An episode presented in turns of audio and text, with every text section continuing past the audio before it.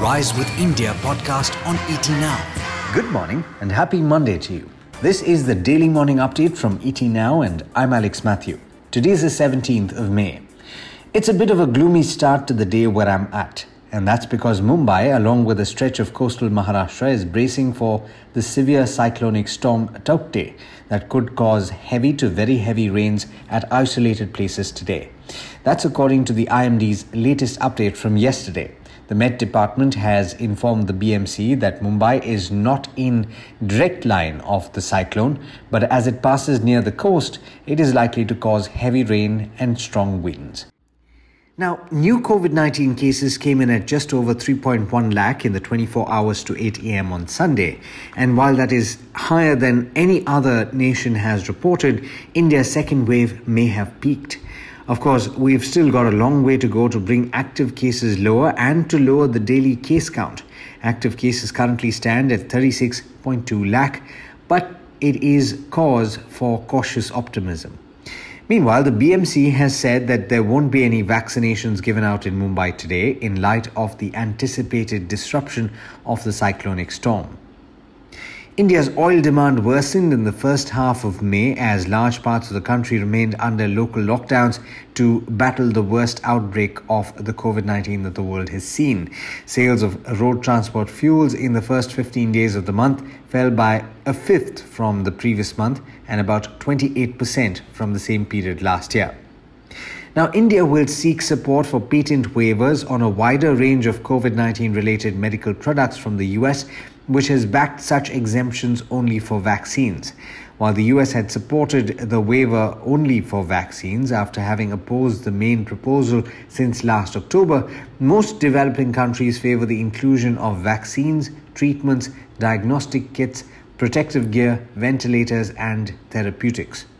UN Secretary General Antonio Guterres has told the UN Security Council on Sunday that hostilities in Israel and Gaza were utterly appalling and called for an immediate end to the fighting.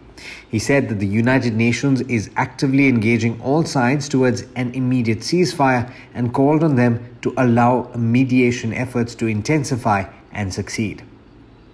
In other news, Iran is preparing to ramp up global oil sales as talks to lift US sanctions show signs of progress. But even if a deal is struck, the flow of additional crude into the market may be gradual. State controlled National Iranian Oil Co. has been priming oil fields and customer relationships so it can increase exports if an accord is reached. Under the most optimistic estimates, the country could return to pre sanctions production of almost 4 million barrels a day in as little as three months. US manufacturing output rose in April by slightly more than expected, suggesting further improvement for factories that are otherwise buffeted by supply shortages and shipping challenges. Factory output increased by 0.4% in April, following a revised 3.1% jump in March. That's according to Federal Reserve data. Total industrial production, which also includes mining and utility output, rose 0.7% in April after a revised 2.4% increase in the previous month. And that compares with median estimates of uh, 0.9% increase. Now, Elon Musk has continued to whipsaw the price of Bitcoin, briefly sending it to the lowest since February, after implying in a Twitter exchange on Sunday that Tesla may sell or has already sold its cryptocurrency holdings. Currently, Bitcoin stands at just over 45,000 US dollars. And with that, it's over to Rohit Singh for the trade setup for the day in India. Morning, Rohit. How are we looking today? Good morning, Alex. Friday's session, in a sense, captured the dull, brooding phase of the market. This week, we would track the pace of fall of COVID cases as the second wave seems to be coming off the peak. Nifty fell for a third day, giving away ground it had recently covered in the run up to 15,000. The chart was contained within a 100 point range on Friday. However, the market volatility remains under check around the 20 levels. For the week, we're down about a percent foreign investors still don't feel confident of India's pace of recovery after the second wave. FII's sold shares worth about 2,600 crore rupees. DIIs were net buyers for a little over 600 crore rupees. This month so far, FPIs have sold shares worth about 6,400 crore rupees in Indian stocks. On the global front, the inflation worry has kept the US stocks under check. It turned out to be the worst week for Wall Street since February.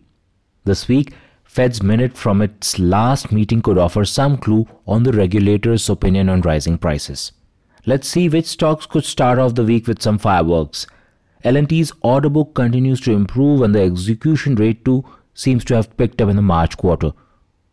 The company reported numbers on Friday and the core engineering and construction segment seems to have managed to rebound this quarter. Dr. Reddy's and Cipla declared numbers on Friday evening.